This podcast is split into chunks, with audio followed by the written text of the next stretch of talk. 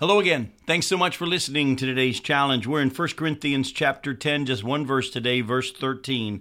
1 Corinthians chapter 10, verse 13. It says, No temptation has overtaken you that is not common to man. God is faithful, and he will not let you be tempted beyond your ability, but with the temptation, he will also provide the way of escape that you may be able to endure it. Folks, this is a very familiar passage to many of us if we've been walking with the Lord for any length of time, and mainly probably because as we have grown in our walk with Christ, we've come to realize we still struggle with sin and temptation. And this verse has been very helpful to me over the years, and I hope it's going to be helpful to some of you right now. Look at what God is saying here. I want you to notice how God is active in our temptation. He says, No temptation has overtaken you, but th- that is not common to man. In other words, whatever you're being tempted with, you're not the only one. Don't feel like, oh, I'm the only one that struggles with this. There's many people that struggle with that same temptation.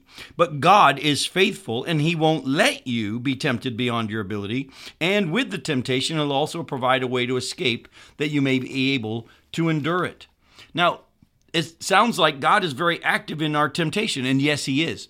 He's allowing the temptations for the purposes of His growth in your life and for teaching you how to lean on Him and His power for victory over sin. But don't think for a second that God is actually the one tempting you. In James chapter 1, verses 13 through 15, James says, Let no one say when he is tempted, I'm being tempted by God. For God cannot be tempted with evil, and he himself tempts no one.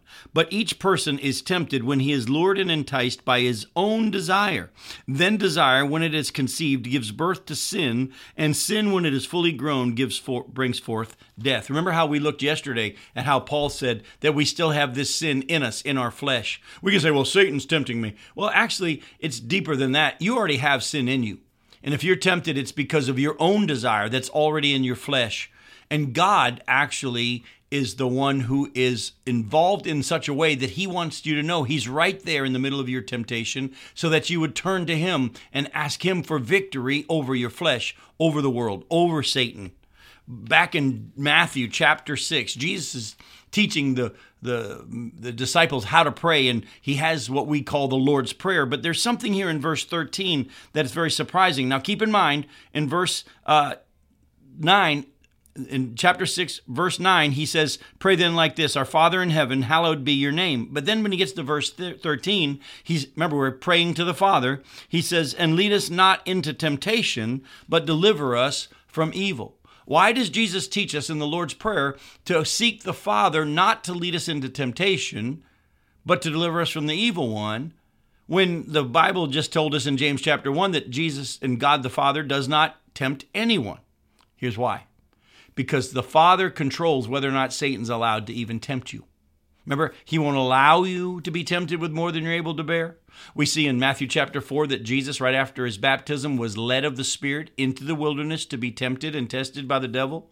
God controls what Satan is allowed to do in your life and how your flesh is allowed to work. And so he, he's saying this I have designed this problem that you still have within you of your flesh still even though you're born again and your spirit's new you're still in these fleshly bodies that are decaying and you still have temptations to sin. But I've designed it that way and I've left you that way for a reason so that you would learn to lean on me walk with me say no to your flesh and yes to the spirit that you'd offer your body as a living sacrifice holy and pleasing which is your reasonable service or your spiritual act of worship that you would learn how to walk in the spirit and not gratify the desires of the flesh and God is there. Listen, if you're being tempted right now, please understand something. What you're going through, you're not the only one going through it. And God is right there, and He's able to keep you from having fallen to this temptation. He is providing a way to escape. Look for it. He's promised that He won't allow you to be tempted with more than you're able to bear. So, whatever you're going through, you can say no to it. You can't say, well, I can't kick this, this. No, that's a lie because that means God lied to you.